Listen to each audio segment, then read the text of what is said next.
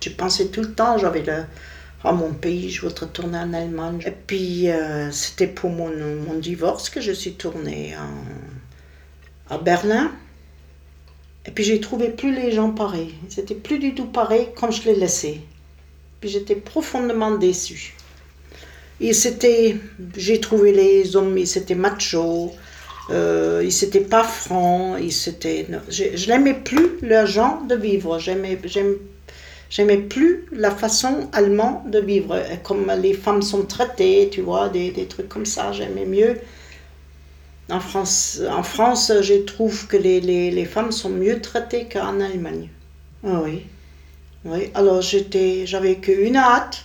J'ai pensé quand j'étais à Berlin, j'ai pensé, mon Dieu, qu'est-ce que je l'aimais tourner, c'est la France, mon pays. Et puis c'était fini, tu vois, je pense plus.